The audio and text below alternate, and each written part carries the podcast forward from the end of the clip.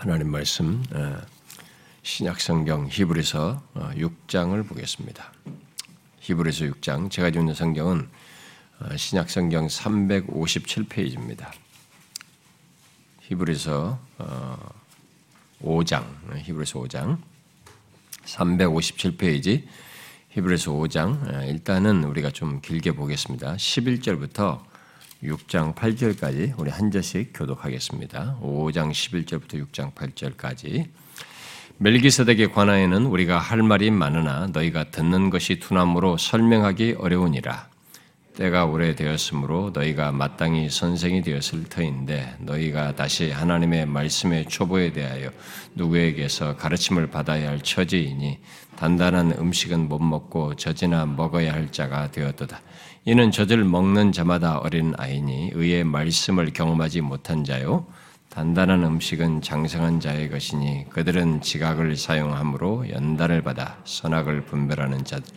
그러므로 우리가 그리스도의 도의 초보를 버리고 죽은 행실을 회개함과 하나님께 대한 신앙과 세례들과 안수와 죽은 자의 부활과 영원한 심판에 관한 교훈의 털을 다시 닦지 말고 완전한 대로 나아갈지. 하나님께서 허락하시면 우리가 이것을 하리라.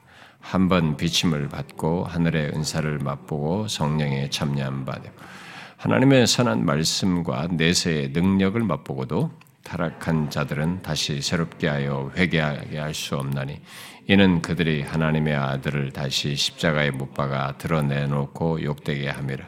땅이 그 위에 자주 내리는 비를 흡수하여 가는 자들이 쓰기에 합당한 채소를 내면 하나님께 복을 받고 만일 가시와 엉겅퀴를 내면 버림을 당하고 저주함에 가까워 그 마지막은 불사름이 되리라.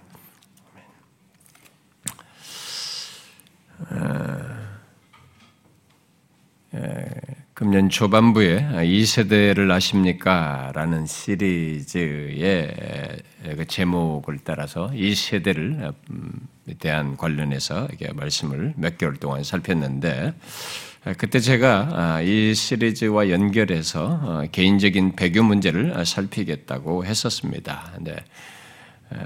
그런데 그 사이에 코로나 전염병이 발생했 있고 어, 그래서 예배 제약을 받는 조건에서 그 시리즈 어, 중간 아, 이어서 어, 다니엘서 6장을 아, 살피게 됐었죠. 음, 그 이후에 여러 시리즈 말씀을 전하고 싶은 마음이 아, 끊임없이 제 안에 일어나서 다른 시리즈 말씀을 생각하고 이것저것을 많이 제가 이렇게 좀 살피고 하는 준비하는 그런 시도를 했습니다만은 제가 지난 주일을 보내고 예, 잠을 잤다가 이게 새벽에 음, 또 화장실을 가기 위해서 깼는데 예, 그때 다시 이 개인적 배교에 대한 말씀이 떠올라지고 잠을 잘 수가 없었습니다. 그래서 다시 일어나가지고 그냥 책상에 앉아서 이렇게 좀 다시 메모를 좀 하게 되었고요. 음, 그래서 결국은 이 시리즈를 해야 되겠다라는 결론에 다시 이르게 됐습니다.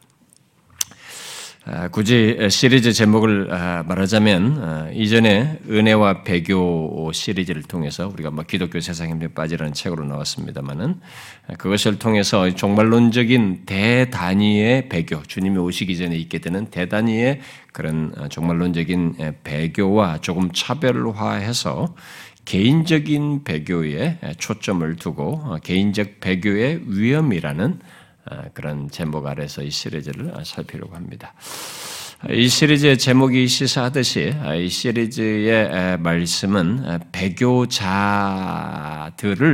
염두에 두고 살피려고 하는 게 아니고요. 이 시리즈 말씀은 여기 히브리서 기자가 아, 목회적인 마음으로 유대 그리스도인들에게 히브리서를 말한 그 의도를 그대로 똑같이 따라서 반영하여서 어, 이 시리즈를 살피려고 하는 것입니다. 히브리서 기자는 어, 당시 유대 그리스도인들이 처한 상황과 그 가운데서 그들이 보인 모습을 보면서 목회적인 마음으로 어, 개인적인 배교 문제를 거론하며 경고하고 교훈했습니다. 이 시리즈 말씀은 바로 그와 동일한 아, 취지에서 살필 것입니다. 아, 저는 오늘날 우리 시대, 우리의 상황, 우리의 영적인 현실이 아, 그때와 유사하며 같은 문제를 가지고 있다고 어, 봅니다. 바로 히브리서 기자가 당시 유대 그리스도인 공동체에서 보았던 것과 유사한 그 배교적인 모습과 위험이 우리들에게도 동일하게 있다는 것입니다.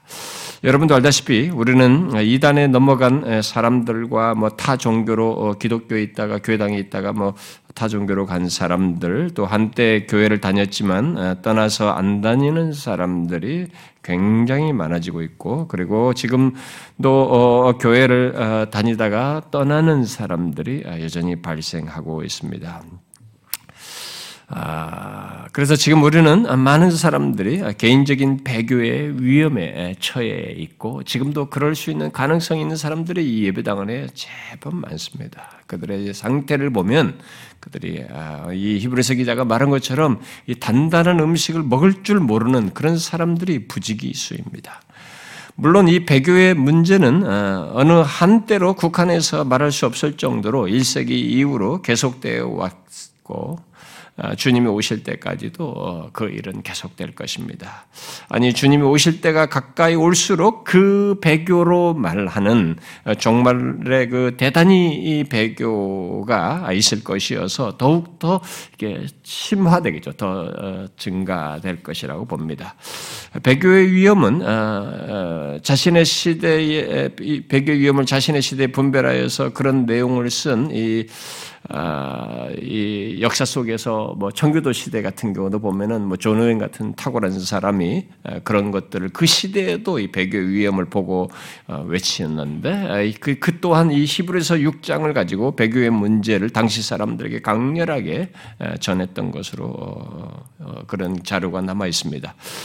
그는 외적으로 하나님을 믿는다고 하지만 영국 교회 안에 복음의 진리가 변질되고 이 복음적인 예배가 사라지고 복음적인 그런 복음의 거룩함이 드러나기보다는 그런 것들이 더 예, 심각하게 부패되어져 가고 있는 것을 보았습니다. 그리고 오직 성경 솔라 스크립트라가 부정되는 그런 왜곡된 성경 이해가 아, 싹트기 시작하고 그런 그런 그룹들이 또 그런 이성주의적인 것에 바탕을 둔 그리스도의 구속의 진리 같은 것들을 부정하는 예, 소키누스주의와 같은 이단들의 공격이 있었고 마르미니스주의라든가 무슨 이런 아, 아리우스주의 이런 사상들도 것도 다 수지 이런 것도 다 묻어서 막 그런 잡다한 그런 예, 반성경적인 사상들이 이렇게 여전히 교회들 안에 이렇게 난무하고 유입되고 있었습니다.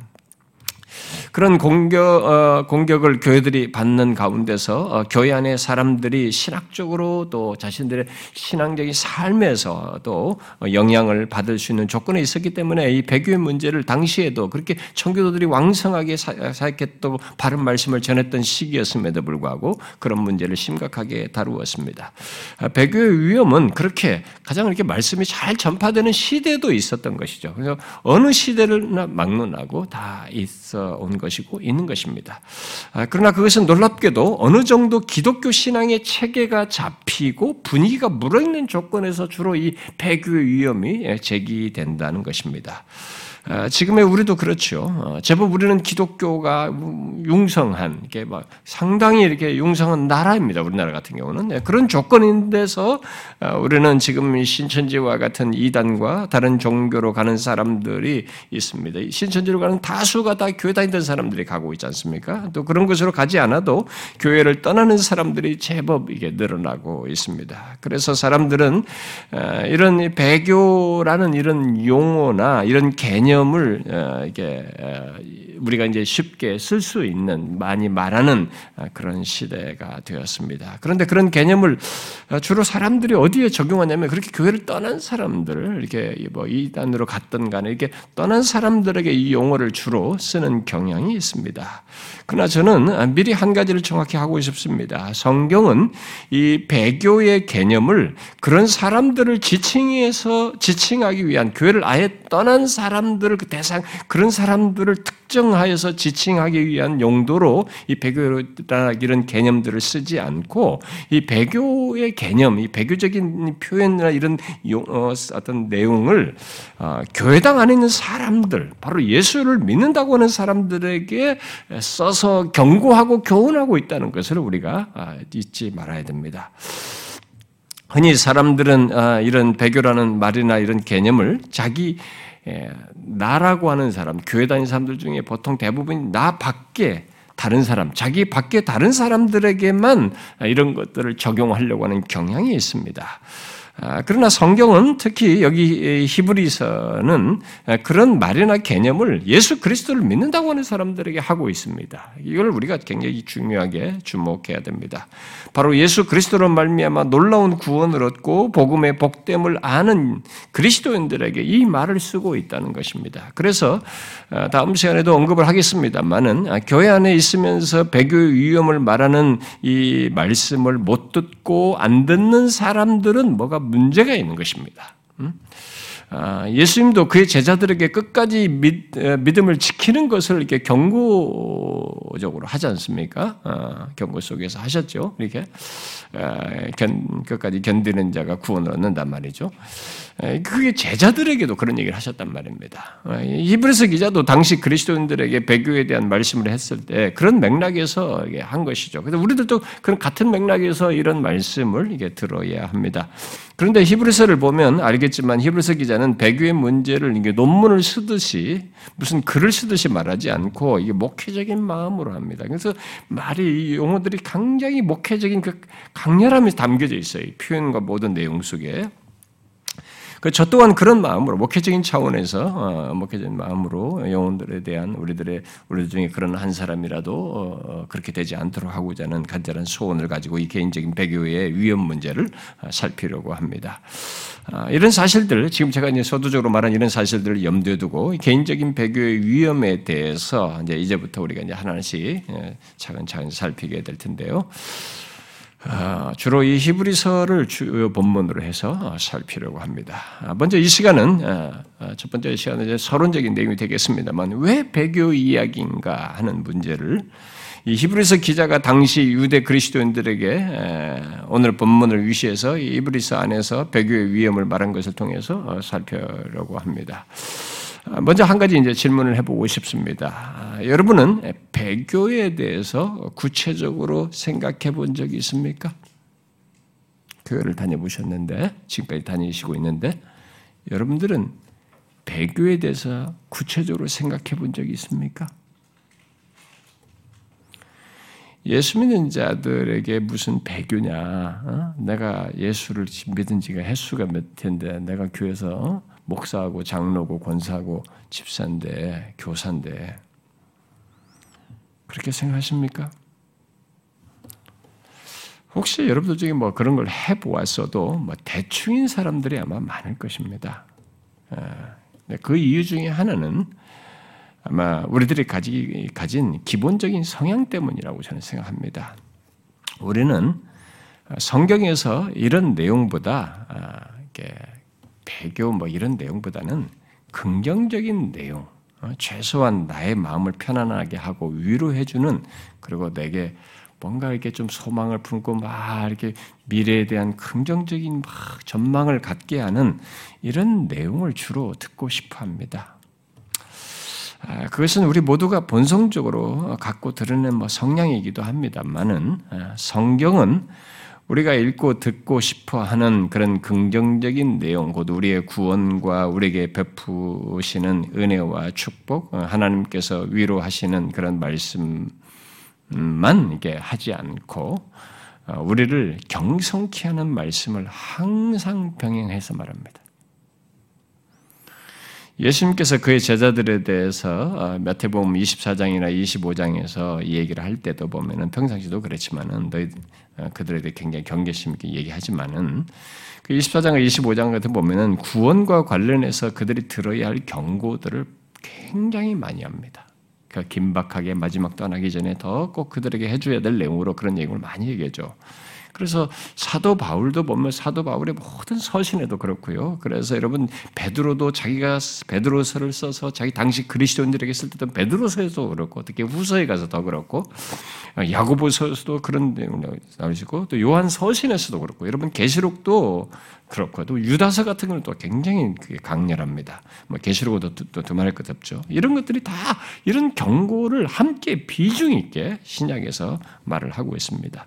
모두 어, 구원의 여정을 마치기까지 배교하지 않고 경성하도록 하는 권면과 경고를 중대하게 말하고 있는 것이죠. 왜 그렇습니까? 왜 그럴까요? 그것은 배교의 위험이 우리의 신앙 여정 속에 항상 있고 또 가시적인 교회 안에는 한동안 몸담았다가 배교하는 사람들 또한 실제로 있기 때문에 그렇습니다. 우리의 신앙생활은 어, 현실을 떠나서 하는 어, 게 하는 것이 아닙니다. 죄의 유혹이 끊이지 않는 이 세상, 우리의 믿음을 흔드는 이 세상에 어, 유혹이 있는 이 세상 현실 속에서 갖는 것이죠. 가끔 목회자들이나 아, 교회 안에 있는 사람들이 뭐 이런 말을 합니다. 아, 기독교의 적극적인 진리, 특히 복음의 풍성함을 알면 배교 같은 것은 걱정 안 해도 된다 이렇게 생각을 합니다. 그러나 히브리서 기자는 예수 그리스도를 대단히 비중 있게 말합니다. 예수 그리스도가 이 히브리서의 중요한 중심 내용이에요. 그런데 어, 예, 그 예수 그리스도의 비중 있게 주된 내용으로 말을 하면서도 동시에 배교의 위험을 굉장히 비중 있게 말합니다. 그것은 물론 어, 우리의 믿음을 흔드는 이 세상 속에서 어, 며칠 또는 몇 년이 아니라 우리의 삶 인생 내내토록 계속 씨름하면서 신앙 여정을 가야 하기 때문에 뭐 그럴 수 있겠죠. 자, 그러면 왜 히브리서 기자가 당시 그리스도인들에게 배교 문제를 말하는지 좀 구체적으로 좀 생각해 봅시다. 본문의 상세한 내용은 어, 뒤로 하고요. 어, 여기 내용 오늘 이 내용들을 이 중에서 특별히 4절과 6절 같은 것은 배교관에서 굉장히 중요하게 거론되는 내용인데 이런 상 이런 상세한 설명은 어, 뒤로 다음 다음 시간 계속 연결해서 살피도록 하고요. 일단은 본문과 같은 말을 당시 유대 그리스도인들에게 한 의도를 먼저 우리가 생각해 보기를 원합니다. 그래야 왜를 왜 배교 이야기인지를 이렇게 연결돼서 살필 수 있으니까요. 이미 말한 대로 이 히브리서는 1세기 당시 유대교에서 개종한, 유대교에서 회심한 그리스도인들에게 쓴 서신입니다. 아, 그런데 지금 이 본문에서 그들에게 그 이제 말을 하는 내용을 보시면 여러분 우리가 읽어봤잖아요. 제가 다 상세히 설명할 건 아닌데요. 대략적으로 뭐 이게 배교를 다루고 있다는 포인트를 가지고 지금 얘기를 하는 것입니다. 자, 오늘 이 내용을 보면 그래도 대략적으로 보면 무엇을 말하고 있습니까? 아, 먼저 대략적으로 보면은 아, 히브리서 기자는 먼저 단단한 음식을 못 먹고 젖이나 먹는 어린아이 같은 이 수신자들, 예, 유대 그리스도인들의 모습과 상태를 보고 단단한 음식을 먹을 수 있는 장성한 자가 되기를 바라고 있습니다. 그래서 6장 1절 이하에서 초보를 버리고 온전한 대로 나아가라, 완전한 대로 나아가라고 이렇게 말하고 있습니다. 히브리서 기자는 6장 1절과 2절에서 그리스도의 도의 초보, 곧 기독교의 기초 가르침에서 앞으로 나아가라는 의미에서 그것들을 버리라라고 이렇게 얘기하고 있습니다. 그가 그 기독교의 기초 가르침으로 말하는 것들을 보면 죽은 행실의 회개와 하나님께 대한 신앙과 세례에 대한 가르침과 안수 그리고 죽은 자의 부활과 영원한 심판에 관한 교훈입니다. 근데 오늘의 교회는 이것 조차 조차도 이 기독교의 기초교로조차도 제대로 안 된 사람들이 교회당 안에 오늘 우리들이 제법 많잖아요. 근데 지금 그들 보고 얘기하는 겁니다. 바로 그러한 기초에서 벗어나 완전한 대로 나아가라는 것입니다. 그런데 뒤에서 4절과 6절에서 말한 내용들은 더 놀랍습니다. 아, 이 내용들은 다 부정적인 내용인데요. 한, 부정적인 것을 지금 말하기 위한 내용인데 한 번 비침을 받고 하늘의 은사를 맛보고 성령의 참여한 바가 되고 하나님의 아, 선하심도 선한 말씀과 내세의 말씀을 맛보고도 아, 그러고 나서 그 다음에 말한 걸 보십시오. 뭐라고 말합니까? 그리 그러고도 타락한 자들은 이렇게 말합니다. 그러면서 배교에 대해서 얘기합니다. 그러고도 타락한 자들은 다시 새롭게 하여 회개하게 할 수 없나니 이는 그들이 하나님의 아들을 다시 십자가에 못 박아 드러내놓고 욕되게 함이라라고 말합니다. 그리고 7절과 8절에서 히브리서 기자는 예수님께서 어, 그 열매로 그들을 안다라고 하셨던 아, 말씀을 하시면서 어, 연결해서 말씀하신 것과 그 같은 내용을 여기서 어, 히브리서 기자도 말을 하는데 땅이 비를 흡수하여서 합당한 채소를 내면 하나님께 복을 받지만 만일 가시와 엉겅퀴를 내고 내면 버림을 당하고 저주함에 가까워서 그 마지막은 불사람이 될 것이다 이렇게 얘기합니다. 여러분 여러분 히브리서 기자가 당시 그리스도인들에게 지금 이런 말을 하고 있습니다. 당시 그리스도인들에게 그들의 현재의 모습과 상태에 대해서 말하면서 또 그 상태에서 어, 떠해야 하는지를 말하면서 이 배교의 위험에 대해서 지금 말을 하고 있는 것이죠. 아, 근데 여기서 지금 보니까 무엇을 받 받고 맛보고 참념받고 또 맛보고도 타락한 자들의 비극을 말하면서 결국 경고하고 있습니다. 이 내용들의 구체적인 설명을 뒤로 하고 여기서 우리가 먼저 이제 주목할 사실은 이제 바로 이것입니다. 어, 어떤 면에서 어, 그리스도인들이 4절부터 어, 이 8절과 같은 내용은 음, 음, 불필요한 것으로 어, 불필요할 것 같아 보여요. 여기 4절부터 8절 같은 내용은 그리스도인들에게는 불필요할 것 같은데 어, 본문은 그런 경고를 분명히 당시 그리스도인들에게 히브리 수신자들에게 담아서 얘기를 하고 있습니다. 자 여기서 다시 질문을 해봅시다. 혹시 여러분 중에 이런 배교의 위험을 경고하는 말씀이 자기에게는 별로 필요하지 않고 별로 이렇게 어, 뭐 불필요한 것으로 어, 생각하는 사람이 있습니까? 혹시 이런 내용을 보거나 들을 때 거의 무식 무의식적으로 흘려듣지는 않습니까? 그냥 이런 건 쉽게 싹 지나가고 읽어버리진 않습니까? 자신에게는 해당되지 않는다고 생각하면서 말입니다. 어떤 사람들은 아, 나는 구원을 확신, 확신하고 있다. 확실하고 있기 때문에 또 나는 예수 그리스도 안에 있는 그 구원의 복됨과 영광을 확고히 믿고 있기 때문에 또 자신은 복음을 확고히 알고 있기 때문에 라고 하면서 자신에겐 이런 내용이 별로 필요치 않다라고 하면서 나름의 어떤 신앙을 어, 말할지 모르겠습니다. 그러나 그것은 성경이 우리에게 그런 모든 사실에도 불구하고 아, 이런 말씀을 하는 이유를 모르고 취하는 행동입니다. 히브리서 기자는 오늘 본문의 내용 바로 뒤에 구절에서 유대 그리스도인들을 사랑하는 자들아 라고 부르며 어, 너희에게는 이보다 더 좋은 것 곧 구원에 속한 것이 있음을 확신한다 라고 이렇게 말하고 있습니다. 그렇게 어, 구원에 속한 것에 있음을 확신한다고 말하면서도 배교 문제를 말하고 있다는 것입니다. 여러분 흥미있지 않습니까? 왜 그렇습니까? 일단 여기 본문의 문맥에서 보면 5장 11절 이하에서 말하는 것과 같이 그리스도인됨의 어떤 것을 알고 갖고 있음에도 완전한 대로 나아가지 않고 어린아이 같은 모습과 상태에 있음으로써 배교의 위험을 경고해야 할 정도로 위험한 상태에 있기 때문에 그렇습니다. 우리가 지금부터 고민해야 될 문제가 바로 이겁니다. 이 세대를 놓고 보고 우리 자신들의 신앙의 여정 속에서 어, 어떤 사람이 이 신앙생활을 좋은 상태로 계속 있는 거 아니거든요. 교회를 예수 믿는 사람이라 할지라도 음. 성경의 모든 경고는 어, 결국 이와 같은 맥락이라고 볼 수 있습니다. 경고를 들어야 할 모습과 상태를 갖고 있거나 또 가질 수 있기 때문에 경고를 하는 것입니다. 저는 그 위험을 이 시대 우리 현실에서 보고 있습니다. 그리고 교회 안에 많은 사람들이 이 위험에 처해 있다고 봅니다. 그래서 이 세대를 본받지 말라는 그 시리즈 말씀 이후에 이 개인적 배교의 위험을 살피려고 한 것입니다. 코로나가 발생하기 전부터 제가 생각한 것입니다. 이 개인적 배교는. 예. 그런데 음, 코로나로 더그 필요를 느끼게 되었습니다. 우리들은 히브리서 수신자들처럼 어, 어린아이 같은 상태에 머물므로써 경고를 들어야 할 상태에 있지는 않은지 생각해 봐야 됩니다. 심지어 모든 것을 맛보고도 어, 타락하는 자는 우리들 중에 오늘날 이 교회당 안에 사는 사람 중에는 없을까? 생각해 봐야 됩니다. 여러분 여기 히브리서의 위험 경고를 아, 귀담아 들으셔야 됩니다.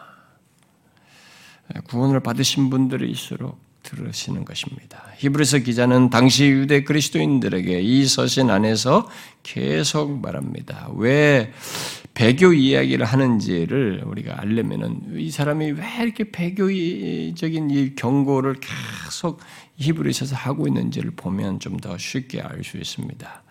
제가 주일 말씀에서는 아, 여러분들의 주의가 아, 이렇게 흔들리지 않도록 하기 위해서 어떤 성경 본문을 찾아서 읽지 않습니다만은 제가 읽어드리기에는 너무 내용이 많기 때문에 좀 시간이 아, 좀 걸리더라도 이 히브리서에서 나오는 이 배교적인 위험을 경고하는 내용들을 좀 찾아 읽어보면 좋겠습니다. 자, 좀 많이 봅시다. 앞에 2장을 좀 보십시오.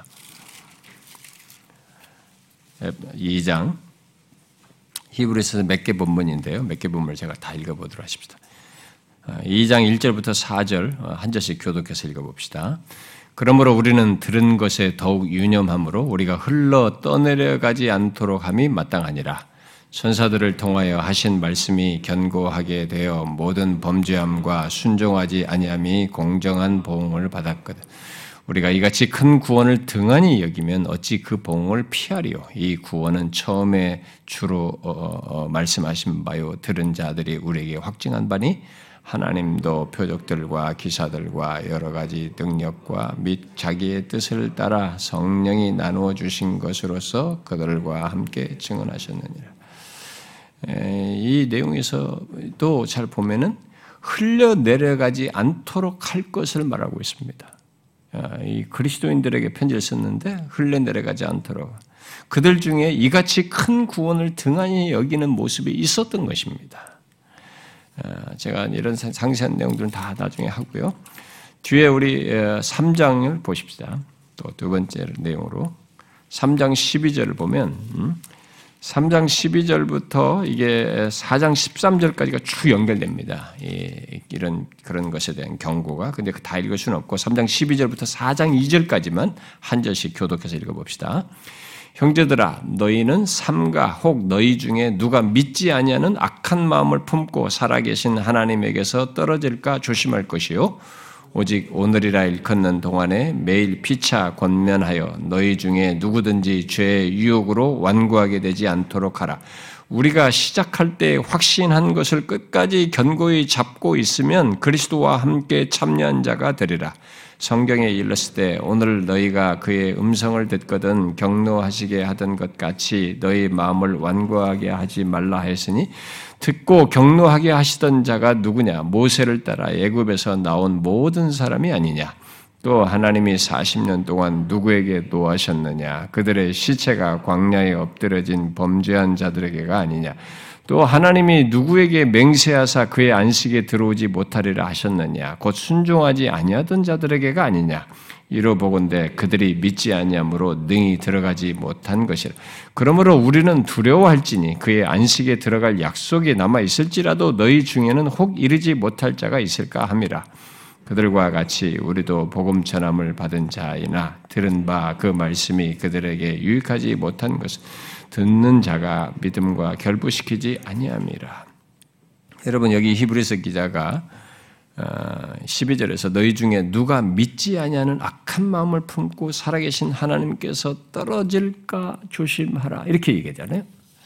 예수 믿는 형제들에게 말하면서 떨어질까 조심하라고 말하고 있습니다. 또 오늘이라 일컫는 동안에 누구든지 죄의 유혹으로 완고하게 되지 않도록 하라고 말하고 있습니다. 하루하루의 삶 속에서 죄의 유혹으로 완고하게 되는 일이 있을 수 있다는 것이죠. 그런 모습은 어, 이미 출애굽한 이스라엘이 광야에서 보였던 모습입니다. 그래서 뒤에서 광야에서 범죄한 자들 얘기를 꺼내고 있습니다. 곧 그들 중에 믿지 아니함으로 순종하지 않은 자들이 결국 안식에 들어가지 못했던 사실을 상기시키고 있는 것입니다. 그래서 오늘 어, 우리가 읽었던 본문의 그 6장 어, 4절부터 6절 내용도 과거 광야 이스라엘 백성들을 그 안식에 들어가지 못한 이스라엘 백성들을 상기하게 하는 내용과도 연관됩니다. 여러분 광야 이스라엘 백성들이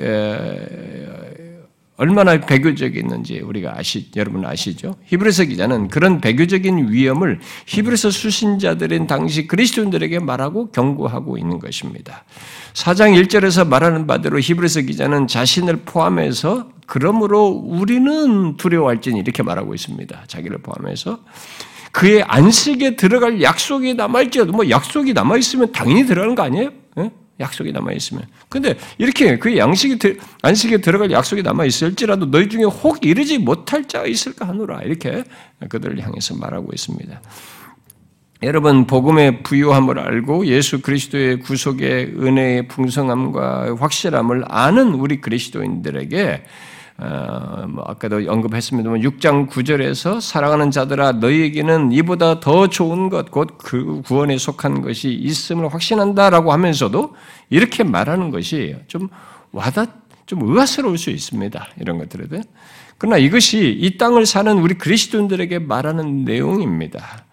구원의 복됨만 말하지 않습니다. 아, 그런데 사람들은 곧 이 설교자들로부터 이 교회 안에 있는 사람들까지 모두 그 둘 중에 하나로 치우쳐서 말하고 들으려고 합니다. 아닙니다. 이것은 균형을 가져야 됩니다. 성경이 말하는 균형을 함께 가져야 돼. 한, 그, 그, 그, 주중에 하나를 취하면 균형을 잃고 치우치게 되는 것입니다. 죄의 유혹이 있는 이 세상을 사는 한 우리는 두 측면을 함께 듣고 반응해야 하는 것입니다. 그런데 히브리서 기자는 여기서 멈추지 않습니다. 이 4장 이후에 예, 쭉 4장 끝절까지 계속되는 이 경고를 한 다음에 그 몇 구절 지나서 5장 전반부를 10절 정도 지난 다음에 우리가 읽었던 5장 11절부터 6장 12절까지 좀 길게 배교의 위험을 또다시 얘기합니다. 이것은 우리가 이제 어느 정도 좀 읽었으니까 예, 넘어갈 텐데요. 히브리서 기자는 6장 12절까지 그렇게 배교의 위험을 말을 하는데 여기서는 특별히 좀 더 강하게 얘기합니다. 우리가 읽었던 내용에서는. 그러고 나서 3장 13절부터 그 내용 이후부터 3장 13절부터 10장 18절까지 제법 길게 하나님께서 그리스도 안에서 약속하시고 성취하신 그래서 예수 그리스도를 잔뜩 얘기합니다. 그리스도 안에서 약속하시고 성취하신 것, 곧 6장 9절에서 이보다 더 좋은 것, 구원에 속한 것의 실체에 해당하는 그 내용을 쫙 길게 얘기합니다. 10장 18절까지. 그리고 나서 또다시 10장 19절부터 배교 얘기를 또 얘기합니다. 배교의 위험을 또다시 얘기합니다. 여러분 뒤에 보세요. 10장. 10장 19절 한번 보십시오.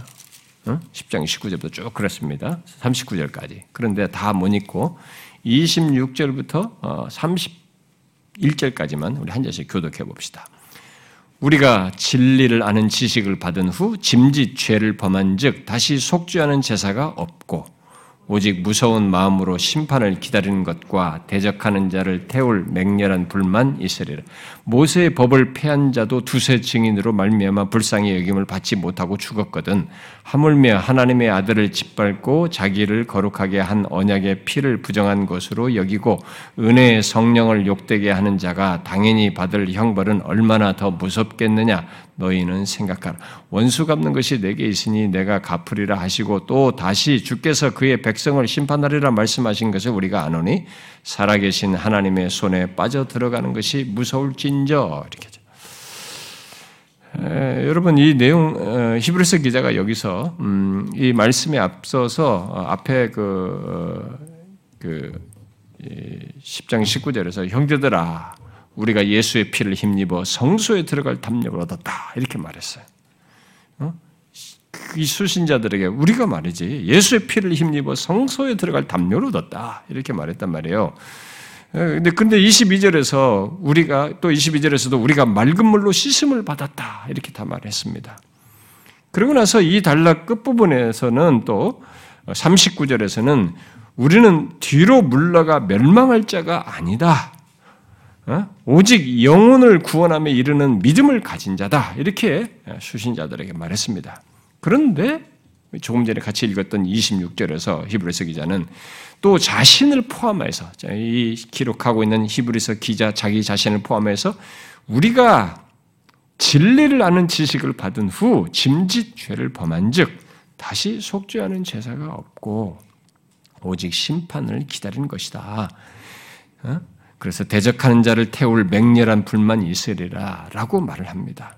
그동안 예수 그리스도 안에서 자신의 구원의 확실함만 말하고 생각하는 사람들에게는 이런 내용들이 되게 불편합니다. 이거 막 자기 달리 해석하고 싶고 그냥 자기가 무관한 것처럼 처리하고 싶어 합니다.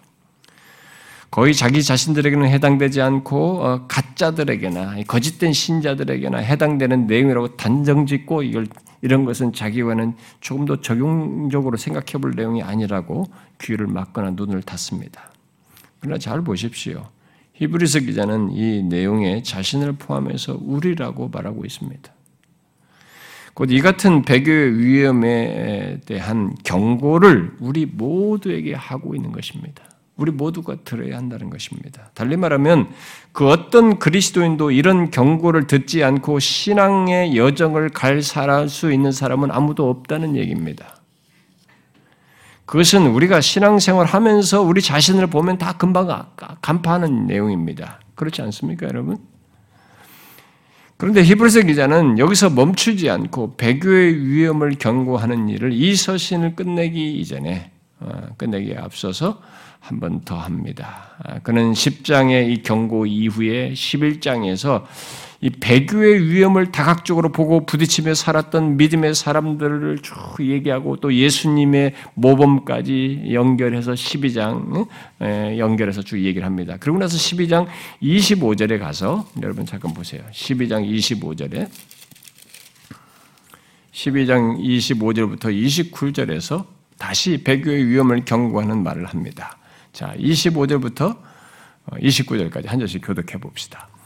너희는 삼가 말씀하신 일을 거역하지 말라. 땅에서 경고하신 일을 거역한 그들이 피하지 못하였거든. 하물며 하늘로부터 경고하신 일을 배반하는 우리일까 보냐? 그때는 그 소리가 땅을 진동하였거니와 이제는 약속하여 이르시되 내가 또 한 번 땅만 아니라 하늘도 진동하리라 하셨네. 이 또 한 번이라 하시면 진동하지 아니하는 것을 영존하게 하기 위하여 진동할 것들 곧 만드신 것들이 변동될 것을 나타내심이라. 그러므로 우리가 흔들리지 않는 나라를 받았은즉 은혜를 받자. 이로 말미암아 경건함과 두려움으로 하나님을 기쁘시게 섬기지니 다 하십시다. 우리의 하나님은 소매라는 불이심이라.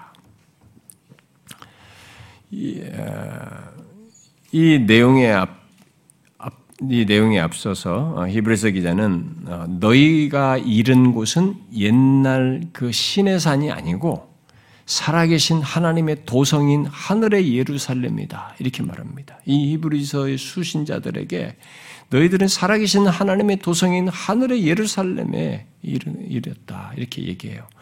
그리고 새 언약의 중보자이신 예수 그리스도의 피가 말하는 증거를 가진 자들로 말하고 있습니다. 또 28절에서는 우리는 흔들리지 않는 나라를 받았다라고 말합니다. 그런데 25절에서 너희는 삼가 말씀하시는 일을 거역하지 말라.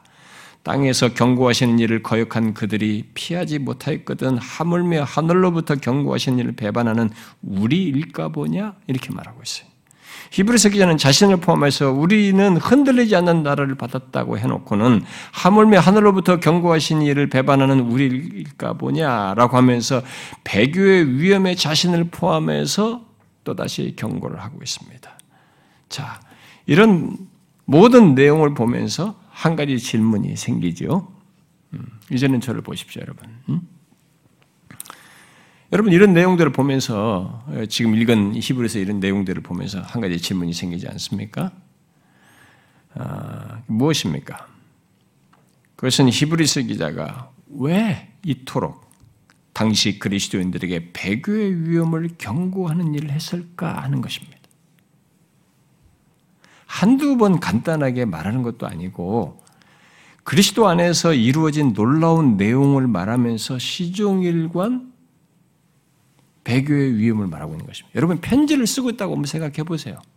쓰는 거예요. 지금 쓰가고 있는데 앞에서 얘기는 조금 있다가 무슨 얘기 꺼내고 또 얘기하고 뭔 얘기 좀 꺼내고 또 얘기하고 또 하고 또 하고 하고 있습니다. 그렇게 써가고 있는 것을 한번 생각해 보라고요. 왜 이렇게 시종일관 말하고 있을까? 물론 히브리서의 수신자들은 유대 그리스도인들의 특별한 상황과 경험 때문이라고 말할 수도 있습니다. 그러나 이 말씀은 뒤에서 이 땅을 사는 모든 그리스도인들에게 적용될 말씀으로 주었습니다. 뭔가 시대적인 우리가 이 세상을 사는 것에서 공통적으로 수용할 어떤 내용을 다 갖고 있는 것이죠. 왜 그렇게 배교의 위험을 반복해서 경, 경고했을까요? 당연히 이 히브리서의 수신자들이 가진 배교의 위험 때문입니다. 배교의 위험 때문이에요. 그것이 무엇이냐는 것은 이제 어, 그것에 앞서서 이 시간 우리가 먼저 생각해야 될 것은 그겁니다.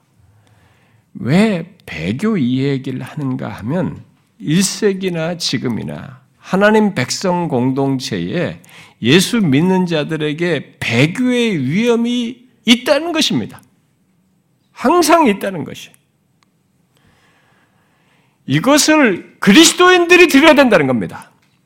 너무 제가 심플한 얘기를 하니까 여러분들이 별로 이게 대수롭지 않게 듣는데 히브리서 기자가 이렇게 비중 있게 말할 정도로 우리가 들어야 돼요. 오늘 교회당에 있는 사람들 그렇게 안 듣거든요. 우리들이 다 착각을 하고 있어가지고 여러분 신천지 반 사람들이 얼마나 확신에 차 있습니까? 이런 경고 안 듣습니다. 오히려 니네가 들은다고 말합니다. 이 경고를 자기 밖에다가 던집니다. 이렇게 비중 있게 말하는 것처럼 안 들어요. 배교의 위험에 이 사람들이 있었던 것입니다. 1세기 사람들이, 히브리 수신자들이. 근데 그 위험이 똑같이 있는 거예요, 여러분. 예배당에 있는 사람들에게 있는 것입니다. 예배당 밖에 있는 사람들이 아니고 예배당 안에 있는 사람들이 이 배교의 위험을 가지고 있는 것입니다. 이것은 1세기 유대인 그리스도인이나 그들 이후에 모든 그리스도인들이 동일하게 가진 조건입니다. 갖는 조건이에요. 결국 이 세상 사는 하나님의 백성들, 이 백성, 이 세상을 살았던 모든 하나님의 백성들, 모든 그리스도인은 배교의 위험 속에서 신앙생활하고 구원 여정을 지나는 것입니다. 그래서 우리들의 삶의 환경에는 이 기본적인 사실이 똑같은 기본적인 사실이 있습니다. 배교의 위험을 가지고 있어요. 지상의 교회에 있는 조건이 우리 삶의 조건이 그런 맥락에서 예수 믿는 우리는 모두 여기 히브리서에서 말하는 배교의 위험을 경고하는 말씀을 들어야 됩니다. 우리가 이 시리즈를 생각 시작하면서 먼저 명확히 해야 할 것이 바로 이겁니다. 서론적으로 제가 말하는 것입니다. 서론적으로 이것을 먼저 명확히 하셔야 됩니다. 여러분들이 여기서부터 빗나가면 뒤에 내용이 여러분들이 안 들려오고 여러분과 무관하게 되고 여러분을 빗나갑니다. 그러면 그 사람은 히브리서를 통해서 주신 말씀에서 제외되는 사람이 되는 거예요. 나는 이런 내용을 들을 필요가 없다라고 하거나 대충 생각하지 말아야 한다는 것입니다. 우리 중에 이 경고의 말씀을 듣지 않아도 될 사람은 아무도 없습니다. 그렇게 생각하는 것 자체가 그가 잘못된 신앙을 가지고 있고 착각하고 있다는 것을 말해 주는 것입니다. 배교의 위험은 다양한 이유로 가질 수 있습니다. 우리들의 보면 배교의 위험은 다양한 이유 속으로 이게 갖게 되는데요.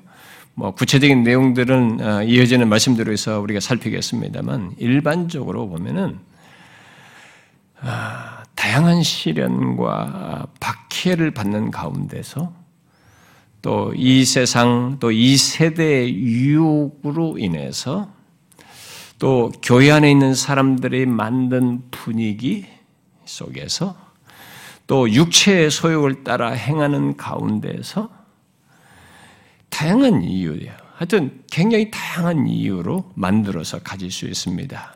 히브리서 수신자들도 그랬습니다. 그들은 자신들의 믿음을 흔드는 시련과 박해를 받으면서 어, 그 위험에 처했던 것이 그게 아마 상당히 비중이 컸던 것으로 보여집니다.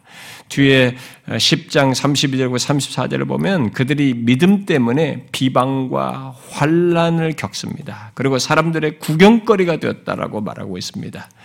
그런 그리고 그런 자기들이 예수 믿는 사람들끼리 함께 이게 어울리고 교제하는 이런 것들이 다른 사람들에게는 조롱거리가 되었던 것이죠. 게다가 자신들의 소유까지 빼앗기는 그런 일이 있었습니다. 예수 믿는 것으로 어, 삶의 기반까지 빼앗기고 흔들리는 경험을 했던 것이죠. 여러분 그런 것을 우리 현실로 가져와서 한번 생각을 해보십시오. 믿는 것 때문에 현실의 어려움을 겪고 경제적인 손실을 입고 조롱을 받고 박해를 받는 것을 한번 생각해 보십시오. 그런 조건에서 유대 그리스도인 중에 어떤 사람들은 처음 신앙에서 더 이상 나아가기를 주저했습니다. 또 어떤 사람들은 타협적인 태도를 보였던 것이죠. 심지어 예수 그리스도께 대한 헌신을 철회하고 싶은 유혹을 받았던 것입니다. 그런 모습들을 이게 우리가 읽었던 5장 11절부터 6장 그 12절은 더 특별히 잘 말해주고 있는 것입니다. 그런데 그들은 그런 가운데서 다시 유대교로 돌아가고 싶은 유혹을 강하게 받았습니다. 1세기 당시 유대주의의 유혹은 유대 그리스도인들뿐만 아니라 이방인 그리스도인들에게도 강력한 신학적인 유혹이었습니다. 여러분 갈라디아 교회 성도들이 있었잖아요. 만약 유대 그리스도인들이 다, 다시 유대교로 돌아간다면 그들은 기독교 신앙으로 인해서 있게 된 수치나 괴롭힘 또는 경제적인 타격, 어려움 등은 당하지 않을 수 있기 때문에 이 문제는 굉장히 큰 유혹이에요. 지금도 어떤 사람들은 교회당에 왔다가 자기가 교회를 다니고 예수를 믿는 것 때문에 많은 걸 잃는다고 생각해가지고 하, 이렇게는 안 되겠다. 이렇게는 신앙생활을 하고 싶잖아요. 그래서 다시 세상으로 발을 양발을 못 거치고 다 있다가 그쪽으로 결국 가는 사람도 제법 있습니다. 또 그런 양다리 상태에 계속 머물는 사람도 제법 있고 그 유혹 속에서 이들이 받았던 것입니다. 유대교로 돌아가면 이런 그 타격과 이런 이런 시련을 겪을 이유가 없었던 것이죠. 실제로 어떤 사람들은 어, 또 많은 주석가들이 말하듯이 기독교의 발을 들여놨다가 결국 떠났던 떠나는 사람들이 어, 이들 중에는 있었던 것으로 보여집니다. 그런 일은 오늘날 우리들의 교회 현실 속에서도 나타나고 있지 않습니까?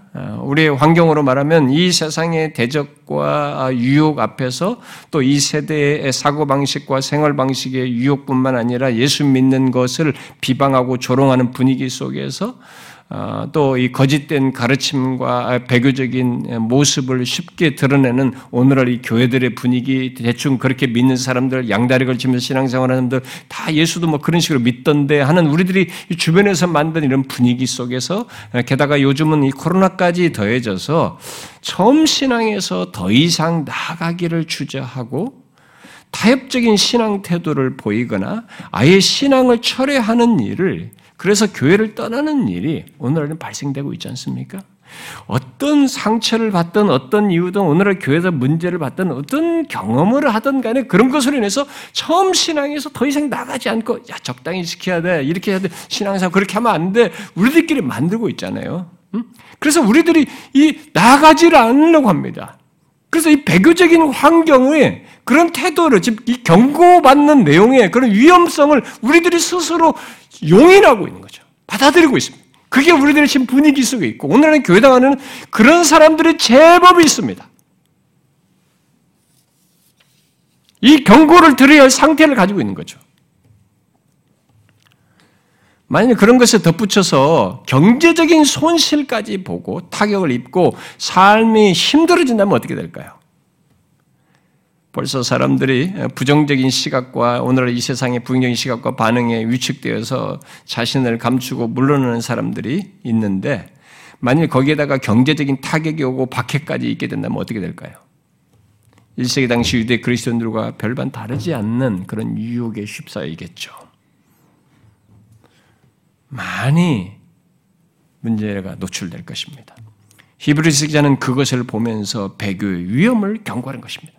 이렇게 계속적으로 굉장히 강하게 시종여일 여러분 그런 맥락에서 보면 오늘날 우리들의 현실에도 여기 히브리서의 배교 위험 경고가 똑같이 바래져야 할 상태에 있다는 거 보지 않습니까, 여러분?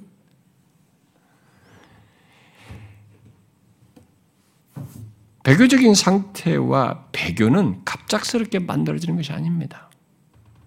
거기엔 그렇게 되는 어떤 과정들이 있는 것이죠. 환경적인 영향이든 이 세대의 심각한 삶의 영향이든 또 잘못된 가르침의 영향이든 교회에서 신방을 했던 실족을 했던 무슨 뭐 거기서 우리들이 만든 분위기 때문이든 또 육체의 소욕에 의해서든지 이 세상 정신의 영향이든지 그런 것들에 우리의 생각과 감정이 동요하고 수용하는 과정을 거치는 겁니다. 여러분 어떤 사람들이 뒤에서 교회에서 뒤로 물러날 때는 뭐 자기가 세상의 유혹도 받고 세상을 포기하지 못해서 그렇기도 하지만은 교회 안에서 어떤 상처를 받던 무슨 부정적으로 받던 이런 것들은 한 걸음 한 걸음 한 걸음 뒤로 물러나는 과정들이 있는 거예요, 여러분. 이 경고를 받을 상태가 상태에는 이런 과정을 거치는 것이죠, 사실은. 갑작스럽게 되는 사람은 없는 것입니다. 게다가 이 지상 교회 안에는 참된 신자들만 있는 게 아니잖아요. 아니어서 서로가 영향을 주고 있는 것입니다. 우리들 안에는 지상교회 안에는 거짓된 신자, 아직 회심치 않은 사람들, 성, 경에 따르는 바른 신앙을 갖지 않은 사람들이 있는 것입니다. 이 사람들이 같이 어울리거든요. 근데 여기서 같이 영향을 주고 받는 것입니다. 그래서 이런 모습이 위험의 모습을 노출하기도 하는 것이죠. 그래서 함께 배교적인 생각과 정서를 공감하면서 공유하는 그런 일이 발생될 수도 있는 것이죠. 그래서 이 배교의 위험은 교회 밖에 밖으로 어, 아니에서 만들어지는 것이 아니고요. 교회 안에서 만들어진 것입니다. 예, 물론 이제 교회 밖에 있는 어떤 그런 영향에 의해서 이제 위험의 자극을 받긴 하지만 결국 그 위험을 지금 말하는 이 바라는 현장은 이 교회 공동체, 이 사람들을 향해서 말하는 것입니다. 밖의 영향을 통해서도 있지만 우리 안에서 만든 것에 의해서도 나타나고 그런 상태를 우리들이 노출하면서 그 위험성을 모습을 가지고 있기 때문에 지금 말을 하는 것입니다. 그런데 우리는 어, 결과를 보기 전까지는 누가 배교자인지 사실 알지 못합니다. 가론 유다를 끝까지 몰랐잖아요, 제자들이. 도대체 누구 보고 하라는 거야? 제자들 아무도 몰랐잖아요. 그러나 히브리서 기자는 그렇게 결론적으로 배교하는 사람들에게는 별로 관심이 없습니다. 여기 지금 히브리서 전체 보면요. 그런 게 결론적으로 배교자인 그, 그런 사람들을 막 그런 색출하고 분별하는 이런 내용이 아니에요. 그런 사람들이 별로 관심이 없습니다. 그는 예수 믿는 사람들이 가진 배교의 위험에 관심을 두고 지금 말을 하는 것입니다. 저도 같은 맥락입니다. 물론 믿는 자에게 배교의 위험을 경고하기 위해서 히브리서 기자처럼 배교자의 모습을 말할 수밖에 없죠. 왜냐하면 가짜를 옆에 놓아야 아, 진짜가 이게 선명히 분별이 되니까요. 그래서 어, 그런 내용들도 여기서 담겨져 있다고 보는데요. 그러나 이 배교자의 모습을 말을 해도 어, 초점은 그것의 위험을 알고 경성하도록 하기 위함인 것이죠. 더욱 확고한 구원과 신앙과 삶으로 나아가도록 하기 위한 얘기를 차원에서 얘기하는 것이죠. 그것이 히브리서 기자가 히브리서를 통해서 말하라고 하는 것이고 우리가 이 시리즈를 통해서 어, 생각할 내용입니다. 그러므로 우리는 여기 5장 11절부터 6장 12절에서 말하는 것과 같은 경고를 흘려듣지 말합니다. 오늘 우리가 읽은 본문에서 말하는 것들.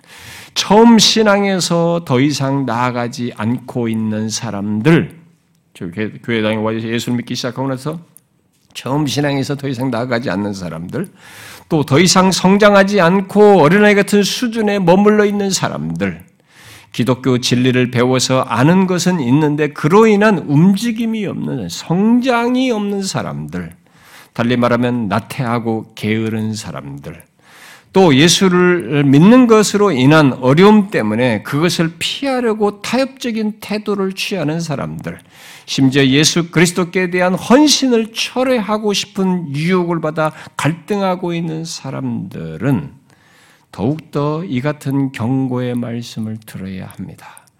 또 이 세대를 본받고 있는 사람들, 또 잘못된 가르침들로 은근히 자기를 이렇게 커버하려고 하는 사람들, 왜냐하면 유튜브든 뭐든 간에 성경을 잘못하게 해석한 이런 것들로 막 적당히 자기에게 탁탁 탁 붙여가지고 뭐 이렇게도 믿어도 되는데 이렇게 말하는데 이러면서 어떤 그런 것들을 가지고 자기를 이렇게 커버하려고 하는 이런 사람들 다 이 경고를 드려야 합니다.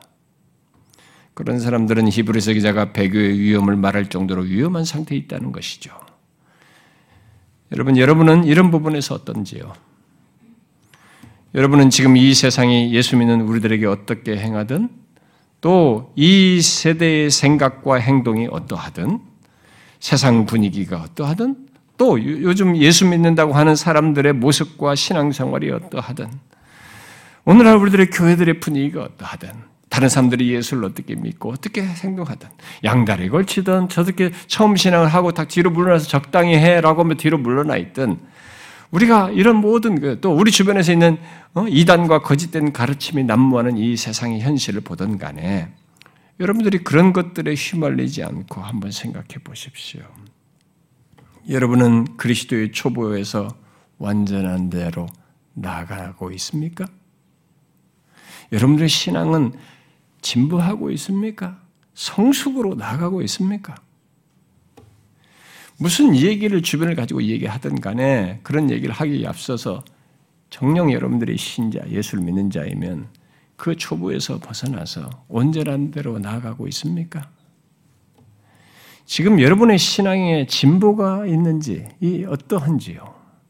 저는 우리 교회에서도 직분자 되고 이렇게 하는데도 어떤 사람들은 진보를 안 하는 사람들이 있습니다. 여러분 성령 하나님께서 히브리서 기자를 통해서 1세기 이후 오고 오는 모든 그리스도인들에게 하신 경고를 우리가 들어야 됩니다. 뭐 이렇게 해도 구원을 받지 않는가? 그렇습니다.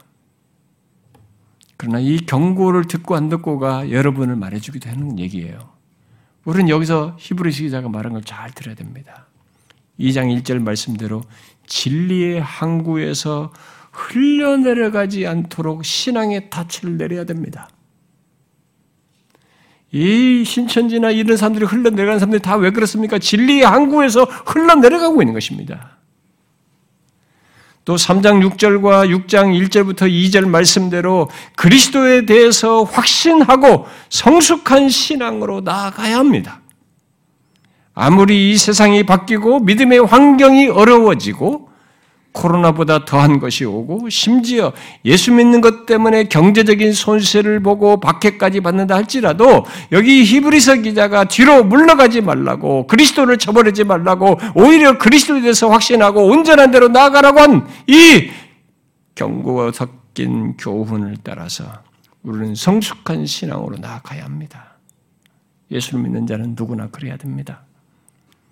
이 경고에 대한 반응을 통해서 우리가 어떠한 자인지 드러나고 증거될 것입니다. 여러분들 중에 어떤 사람은 이 위험 경고를 통해서 경성하며 성숙으로 나아가 온전한 대로 나아갈 것입니다. 그러나 어떤 사람은 그렇지 않을 수도 있어요. 그래서 이 경고에 대한 반응을 통해서 우리가 어떤 자인지가 드러날 것입니다. 히브리서 11장의 믿음의 사람들의 대열에 서는 사람들은 한 가지 공통점이 있습니다.